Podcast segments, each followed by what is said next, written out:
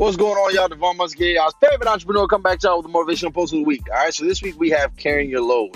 Lou Holtz said it best when he said, It's not the load that breaks you down, it's the way you carry it. See, too many times in life we're throwing these curveballs, we don't know how to handle it, and we sit there and we get defeated. We let these loads defeat us. See, if I was to tell you, listeners, that you have to pick up 300 pounds to accomplish your hopes and dreams, half of you are going to go to the gym, pick it up, chances are you're going to go to the leg press machine, which is the easiest machine to put up a lot of weight on and knock it out, maybe even with one leg. The other half is going to sit there and be like, I can't, I can't, I can't, I can't. There's no way, Devon, I give up. And you're going to let that defeat you. And you would both be right because you guys let your, your perceptions become your reality.